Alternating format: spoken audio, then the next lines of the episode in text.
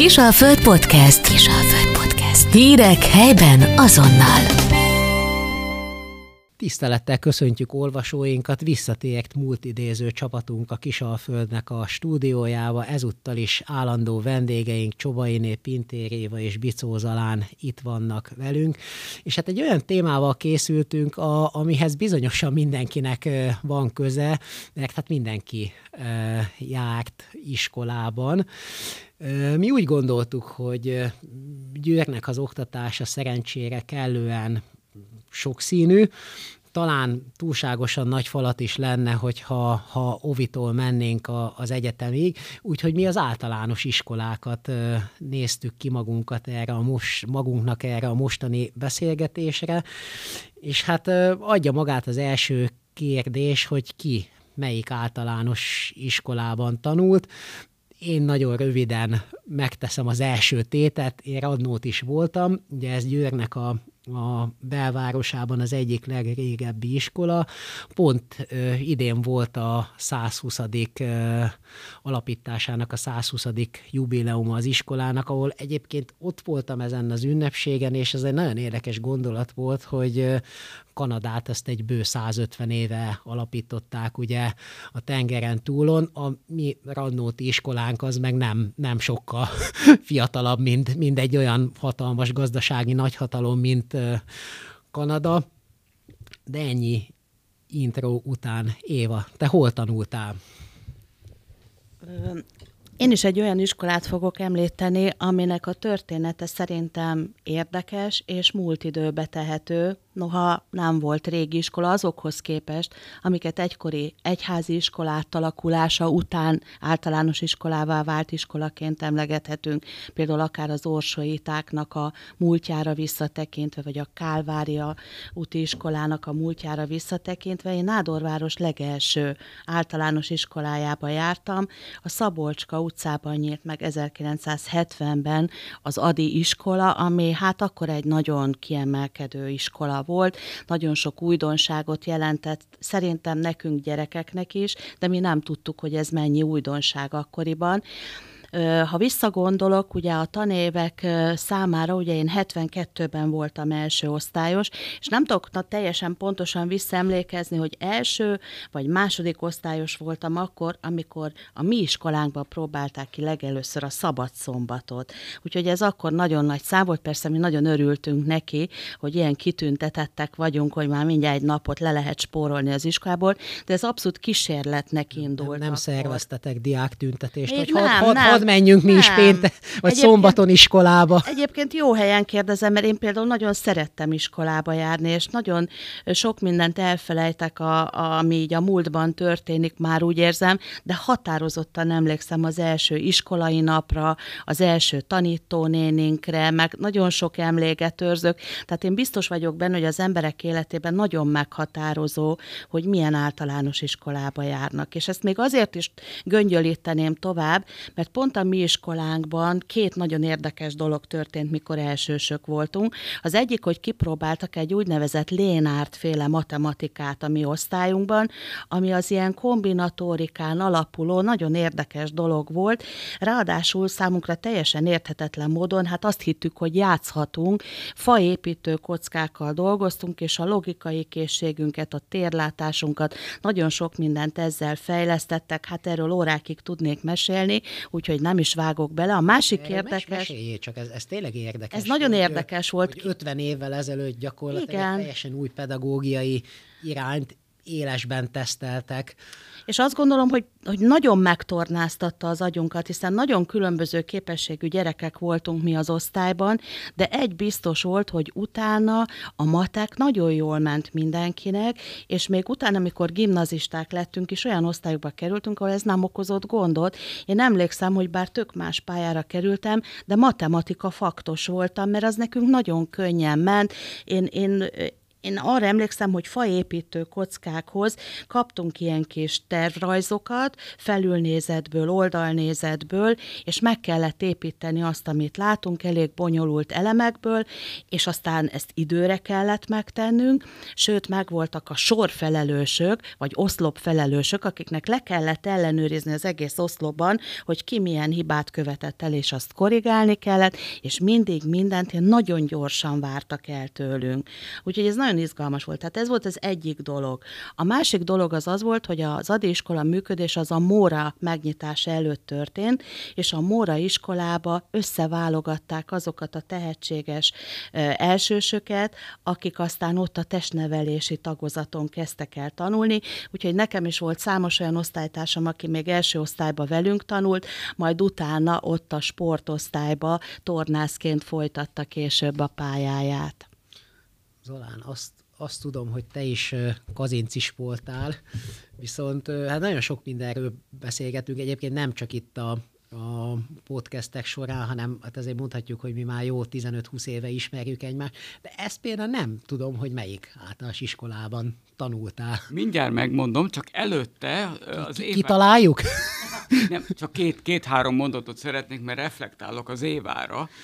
Én kérlek szépen nem az Adi iskolában, hanem az Adi óvodában cseperedtem fel, ami az Adi iskolával együtt együtt egy épület több van, és nekem a nővérem az Adi iskolába járt, és sokszor még át, átnézegettem a 70-es évek közepén vége felé, a nővérem iskolás volt, én meg óvodás, és én még arra is emlékszem nagyon halványan, hogy voltak lakásóvodák, és a nővérem még az Adi, Adi a felszabad, volt a felszabadás után a mai Szigeti Attila úton még ilyen, ilyen jellegű volt, hogy nem épültek meg még a, az iskola, meg az óvoda, a jellegzetes, ma is látható épület több, hanem kinyitottak egy, egy lakást, és mellette is volt egy lakás, és egyben nyitották, és egy nagyobb lakásban voltak a, az óvodások elhelyezve. Tehát én így, így, így ebben tudok csatlakozni. A második csatlakozásom, hogy én 81-ben kezdtem az iskolát, és nálunk még, ha jól emlékszem,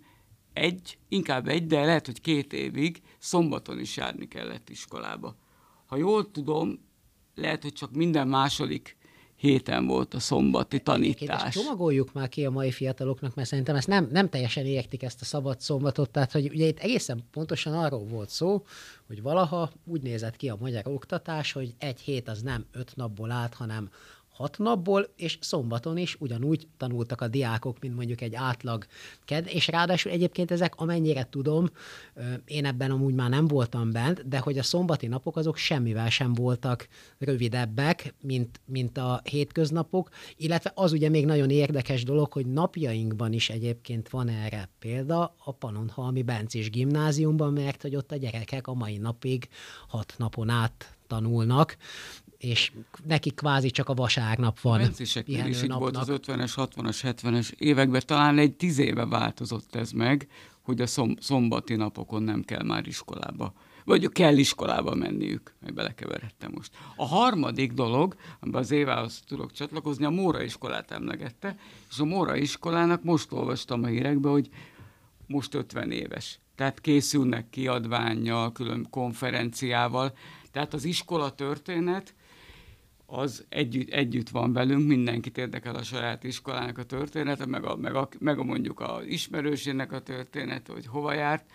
Na és most elárulom, akkor én a zöld, iskolában voltam 8 évig, 81-ben indult az iskola, és én ott kiselsősként végigjártam ott laktunk mellett, tehát, tehát akkor mi... Segíts egy szép, kicsit, szépen hogy mely, melyik Ez volt a Heszki Erzsébet általános, művelő, általános iskola, majd művelődési központ lett, és most pedig a Kovács Margit iskola. Úgy van. Tehát és ez a Moárcalváros. Ma, ez Győr-Marcalvárosban van, és... Ez, ez lett volna egyébként a tippem, csak egy adás előtt pont erről beszélgettünk, hogy már nem egyszer bakisztam ilyen-olyan témákban, és, és pont mivel erről beszélgettünk, így, így nem mertem ezt és... így kibökni, de ezek szerint itt jó lett volna a tipp. 84-ben egy ilyen rajztagozatos formáció indult, osztályok indultak, és ha jól emlékszem, 92-től már ilyen kézműves szakmunkás képző is. Hát gyakorlatilag ez a mai napig egy művészképző hát, is, igen, iskola. Igen, igen.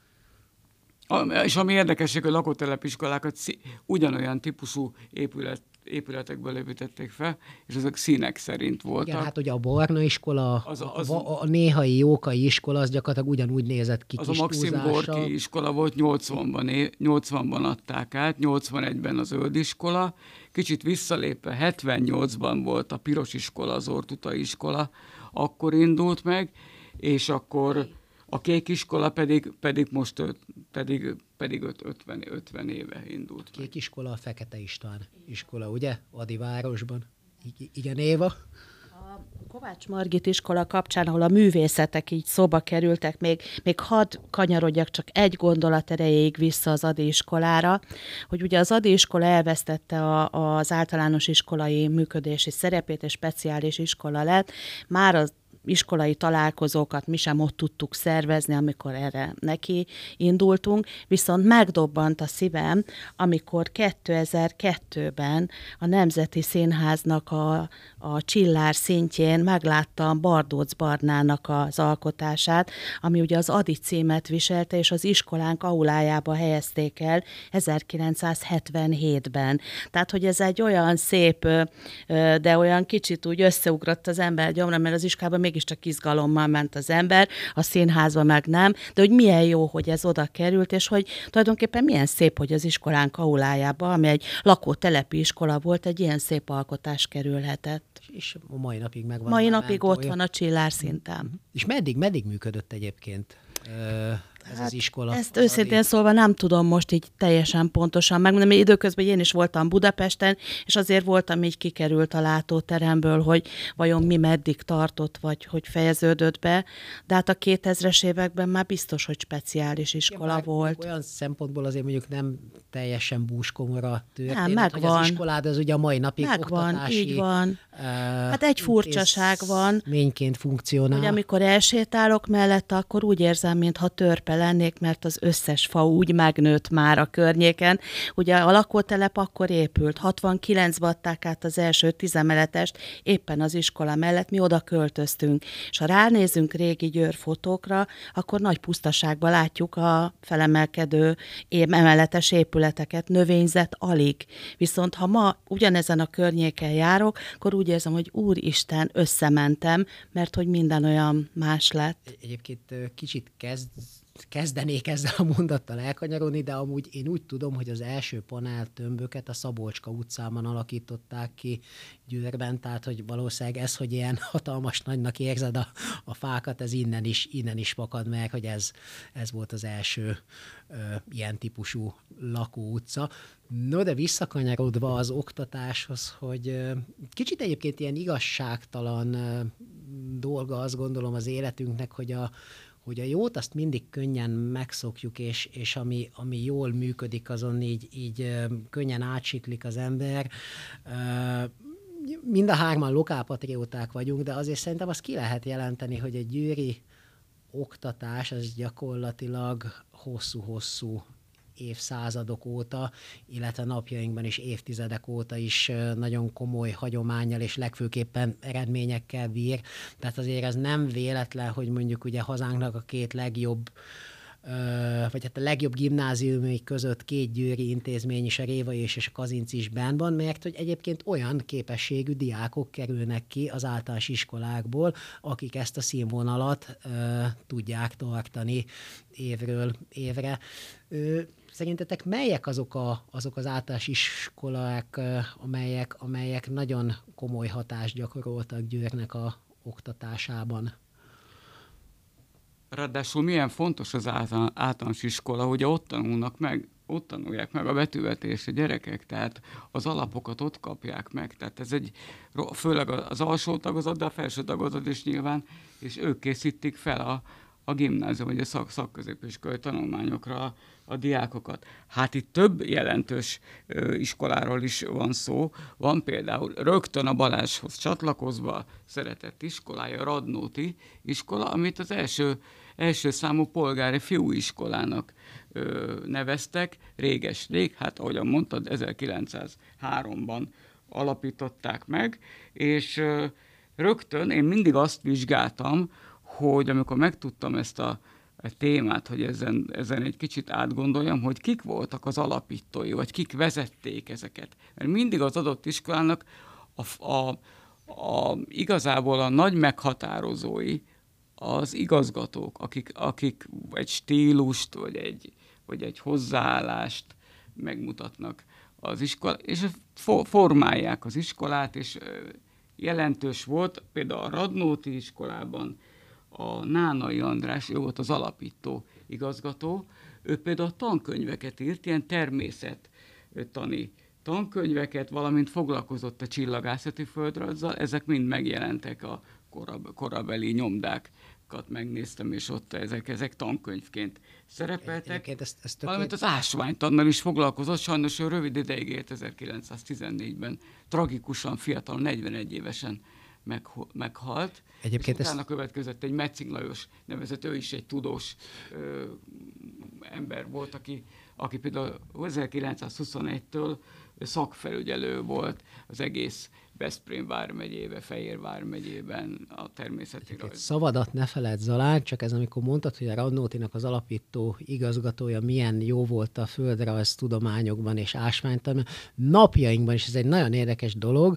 Van egy tanár úr a a Radnótiban, aki olyan szinten van az ásványoknak a vizsgálatában, hogy például nem egyszer meghívást kapott az Egyesült Államokba, Houstonba, a NASA-nak a, a központjába, tehát hogy, hogy eltelt gyakorlatilag több mint egy, egy évszázad, és hogy ami a kezdetek kezdetén nagy előny volt, ez, ez, ez most is megvan, de vissza is adom a szót, hát ha itt egykori iskolámról még a szépeket mondaná. Nánai András pontosan ásványtani kézikönyvet is megjelentetett. Utána 1914-től 1933-ig egy Metzing Lajos nevű úr volt, aki Kismartonban volt iskolaigazgató, majd rövid ideig körmendre került, és 14-től ő volt az igazgató, 21-től pedig egy komoly munkát látott el, amellett, hogy iskolaigazgató volt, még az egész Észak-Nyugat-Dunántúlnak a szakfelügyelője is volt. Ami számomra kedves, hogy egy rövid ideig, a 1907-ben meghalt a Kausz Gusztáv, és Kausz Gusztáv utcának nevezték el az, az iskolát, és egy idő után már, már más lett a neve. Tehát őről is érdemes lenne majd megemlékezni valami más podcastben a gimnáziumokról, meg a felső, főleg a jogakadémiáról. Tehát ezt külön így kiedzeteltem magamnak, hogy a Kausz Gusztávról beszélek. És akkor ott volt a második számú polgári fiúiskola, ott pedig az a, ez a Gárdonyi Gézáról nevezték el. 21-ben indult az iskola, 24-ben nevezték el Gárdonyi Gézáról, és egy Brassó környéki Zeitler Zeistler Konrád nevű úr vette át az iskola igazgatását. Ő alapította, ő formálta, és ő egy Erdély menekült tanár volt. Én foglalkoztam a két gimnáziummal, a fő, főreáliskolával, a mostani, reál, mostani Révai gimnáziummal, mint a lány gimnáziummal, volt a Ponyi Kazinci Ferenc gimnáziumban. Ott is, ott is és voltak menekült, úgynevezett menekült státuszban tanárok. Tehát ugye amikor az új határok kialakultak, akkor az értelmiségiek jöttek át, és akik, aki tudott, a kis Magyarországon próbált meg boldogulni. Mit kérdezzünk Évától? Én, hát, ha én má, ha már...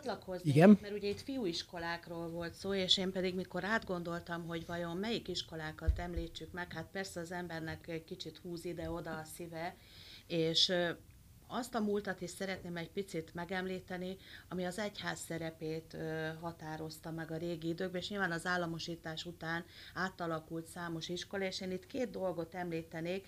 Az, első, az egyik az a Kálvária úti általános iskola elődjeként, ugye 1872-ben árvaházként létrehozott épület, ahol aztán később a Nádorvárosi Katolikus Elemi Leányiskola kezdte meg a működését, és itt volt az 1925-ben létrejött polgári lányiskola, és ha lányiskolákról van szó, akkor nyilván az orsaiták is az eszünkbe jutnak, hiszen az orsaitáknak azért különleges a szerepe a városunkban, mert Magyarország első orsait alapítású intézménye a Győri, ami 1726-ban kezdte meg a működését.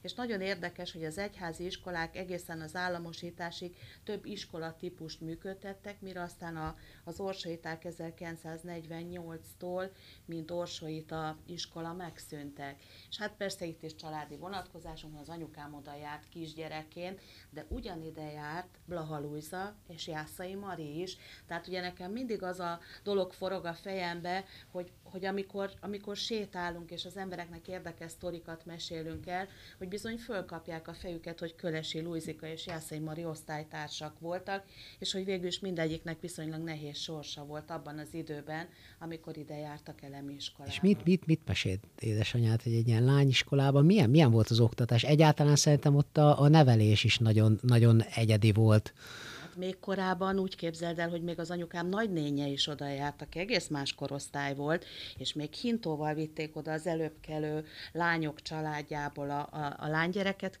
lánygyerekeket, akik ott például kézimunkázást tanultak, varrást tanultak, hát négy elemit végeztek, de abban a is dolgok voltak, nem az általános műveltség volt csak kiemelve, hanem kifejezetten ezt. Az anyukám viszont azt az időt említette, amikor jöttek ezek az 50-es évek bonyodalmai, és hát hogy kellett bizonyos esetekbe eltűnni, esetleg a papbácsi háta mögött, ha ellenőrzések voltak, úgyhogy mindenkor más problémát hozott, elmesélt mesélte, hogy hogy mentek be a kápolnába még egy picit imádkozni, meg szól egy más milliót, amit ma már talán így Szabó Magda regényeiből tudunk fölidézni. Pont ezt hisz, hiszed vagy nem, de ne, nekem is a Szabó Magda ugye? könyv, Tehát, igaz, hogy ugye ő debreceni volt, de, de, de nagyon ez a világ. Ez a világ, ez a kor, e, ezek a problémák, vagy hát ez vette körül akkor őket, igen. És azt érdemes megemlíteni, hogy például a Horti korszakban minden a revízió körül forgott és ez megjelenik a Gárdonyi Géza iskolába, hatalmas freskón is, egyrészt a magyar múltnak a történeti megismertetése a diákoknak. Itt a legjelentősebb emberek, ugye a Szent László, akkor a Szent István, Széchenyi István, Mátyás király, szép nagy tablon, és még sorolhatnám, a legfontosabb emberek tablon fenn vannak, úgy kell elképzelni, hogy faltól falig több méteres hatalmas festmény, úgynevezett freskónak is lehetne mondani. Ez Pandúr József győri festőművész, valamint Schutzbach, később Borsa Antalnak a közös munkája, ilyen magyaros motivumokkal ellátott, historizáló freskóról van szó, valamint van mellette egy, egy még egy, ami, ami, ami cserkészfiúk vannak, és a cserkészfiúk még a magyar oldalon átnéznek Pozsonyvárára. És ugye ez is jelképezi azt, hogy hát igen, ez nem tartott örökké. Minden a nem-nem soha jelképével van felszerelve abba az iskolába, de érdekesség, utána néztem, hogy a városi, tan- városi akkori városi előjáróság nem engedte meg a Horti Miklósnak a melszobrát kirakni, valamint az építetőknek a nevét így feliratni. Tehát érdekes mondani, azt úgy megengedte, ez, ez csak tényleg egy ilyen izgalom, izgalmas résznek tűnik, valamint érdemes, ha már a művészetről beszélünk, akkor rá kicsit elugrom most Réfaluba, ugye? És Réfaluban 1905-től ugye Győr része, és 1911. szeptemberben már egy új iskolában járhattak, ugye? Nagyon közel a mostani belvároshoz, az úgynevezett tulipános iskola. A tulipános iskola... Minek pedig... egyébként a mai napig ez a neve. Legalábbis a közbeszédben a, mindenképpen. A közbeszédben ez a neve, több neve is volt. A lényeg most az, hogy egy nagyon szép, pár éve felújították, egy nagyon szép, ilyen magyaros stílusban épült szecessziós épület. És ez Leknerődön és Jenőnek a hatásait mutatja, és győri építőmesterek a, építették fel a Kádár Jenő és a, és a Barca Dániel. Most ez azért tudom jobban, mert most nagyon sokat foglalkoztam ilyen műszaki mérnökséggel Győrben, építőmesterekkel, és erre külön fókuszáltam, hogy kik azok, akik ilyen gyönyörű, szép épületet abba örömbe menni, öröm, öröm ránézni, az ember minden nap megy a munkába. Itt, itt, itt a nagy alkalom, Zalán, hogy elmond azt, hogy nem véletlenül kutattad ezt sokat, mert hogy a mérnök könyved az hamarosan jelenik. Igen, igen, novemberben a könyvszalomban 450 mérnökről van szó, és itt is mindig figyeltem arra, hogy mondjuk a Gárdonyi Géza iskolát a Lat, Lakti, Latkis Likter Lajos és fia építették. Tehát így azért most, most így bennem van ez, hogy ezeket a neveket így meg, megörökítsem, ha már itt el is mondhatom, annak még jobban örülök. Éva? Építészethez kapcsolódok, és egy újabb korba és egy újabb városrészbe vinnélek benneteket, méghozzá a gyárvárosi lakótelep, amit ugye Fiala Géza tervezett meg, és a kis Győri Vekerle telepként szoktuk emlegetni, ott pedig a Madács utcába, ahol óvodaként nyílt meg az az épület, ahova aztán később, nem az iskola működésének a kezdetekor, de végül is a Forrás Waldorf általános iskola költözött, azóta sok idő telt el, hiszen az iskola 1990-ben nyílt meg Győrben. Ugye sokan sokféleképpen ismerik vagy ítélik meg a, a Waldorf iskolát és a Waldorf mozgalmat, de azért érdemes arra gondolnunk, hogy az első Waldorf iskola már több mint száz éve jött létre Stuttgartban, és azóta a világ minden kontinensén ott van, 80 országban működik Waldorf iskola, és itt a városunkban is kinőtte magát, de az első idők ugye egyrészt egyrészt a lakótelephez és a zöld utcához kötődnek, másrészt már egy kicsit családiasabb környezetbe, pont a gyárvárosi munkás negyedhez, és ehhez az egyébként helyi értékű műemléképülethez, ami szintén nagyon különleges a Madács utcában. Hát ez is egyébként milyen, milyen érdekes, hogy tényleg, ha kimondod a Waldorf iskolának a nevét, ezt sokszor olyan, olyan érzése van az embereknek, hogy, hogy ez még mindig egy új dolog, pedig hát eltelt több mint három évtized, és, és azóta egy működő intézmény, és, és az, bár hozzáteszem, hogy nyilván valamilyen szinten ismerem a Waldorfnak az elveit, de mélyen nem ismerem, de az biztos, hogy színesíti Győrnek a, a, az oktatását. Mi, mit, mi, mit, ad egyébként a diákoknak? Mitől különleges ez a, ez a módszer? Hát nagyon érdekes erről beszélni nekem, hiszen ö, ugye egyetlen gyermekem végigjárta a Waldorf óvodát, általános iskolát és a gimnáziumot úgy, hogy mi szülőként először nem mertük Waldorf óvodába adni Danit, mert nem tudtuk, hogy mit jelent ez a, ez a képzési rend, akkor gimnázium nem is volt, és tudtuk, hogy ez nem pontosan illeszkedik a megszokott oktatási rendhez, hanem más. De hogy mit ad, ugye lehet, hogy nem én vagyok a leghitelesebb, hogy ezt elmondjam, én kívülről néztem, de azt gondolom, hogy hogy, hogy Vekerdi Tamás, aki, aki mellé állt a, a témának szakemberként, és elmondta, hogy kinek ajánlja az iskolát, és kinek nem, talán azt kell kiemelnünk, hogy abszolút gyerekcentrikus, és a gyerekeket úgy próbálja kezelni, hogy mindenkinek legyen arra lehetősége, hogy sok területtel ismerkedik meg, és kiderüljön, hogy ő miben lehet majd igazán jó,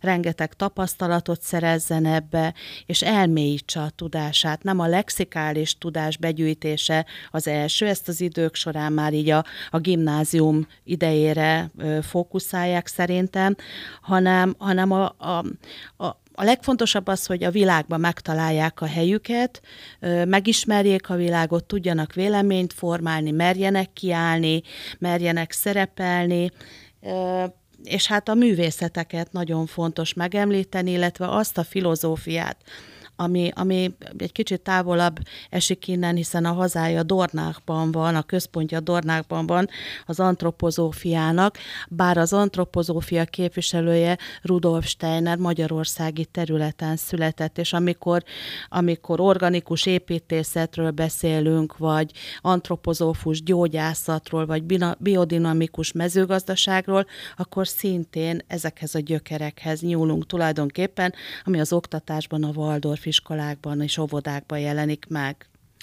Hát milyen érdekes, hogy közben egyébként megint elreppent az idő, és 28 perc felett járunk, tehát lassan búcsúzni kényszerülünk, de az milyen érdekes egyébként, hogy, hogy ugye onnan indultunk, hogy az Adi iskolában egy nagyon, nagyon érdekes matematikai kísérletnek voltál a részese, ahol szintén egyébként a gyerek volt középpontban, legyen egyéni látásmódja, és ezzel zárjuk, hogy a, hogy a Waldorfnak is, még ha, lehet, hogy más úton is jutnak el oda, de, de hasonló fő elve van, és hát azzal búcsúzunk uh, olvasóinktól, hogy úgy tűnik, hogy itt a győri oktatás az egy, az egy kincses bánya, egy olyan aranybánya, amit, amit uh, biztos, hogy nem merítettünk. Hisz például mondjuk a tanár egyéniségekről egy-két nevet megemlítettünk, de azt gondolom, hogy mélyen nem mentünk ebbe bele, úgyhogy valószínűleg ezt az aktát fel fogjuk még lapozni. Zalán, tiéd lesz a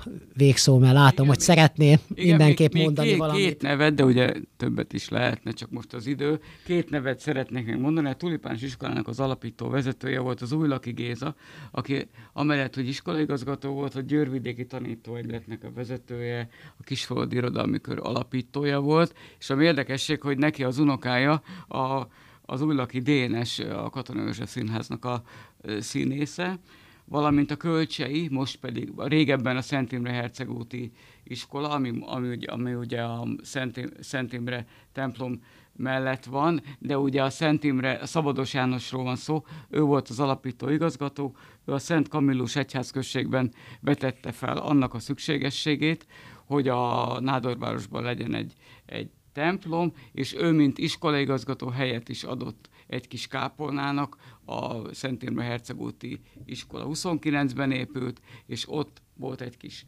szükségkápolna, püspöki engedéllyel, és akkor később 43-ban, mint az egyházközség világi elnöke is, a Szent Imre templomban jelen lehetett az Apor Vilmos püspök úrnak a, a templom szentelésén.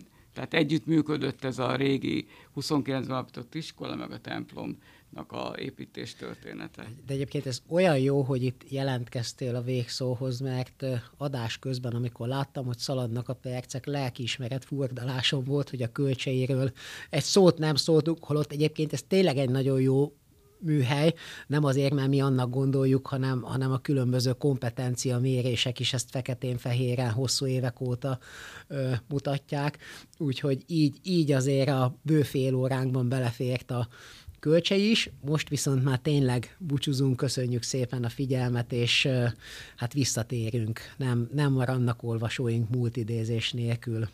Viszont hallásra! Kisalföld Podcast. Hírek helyben azonnal.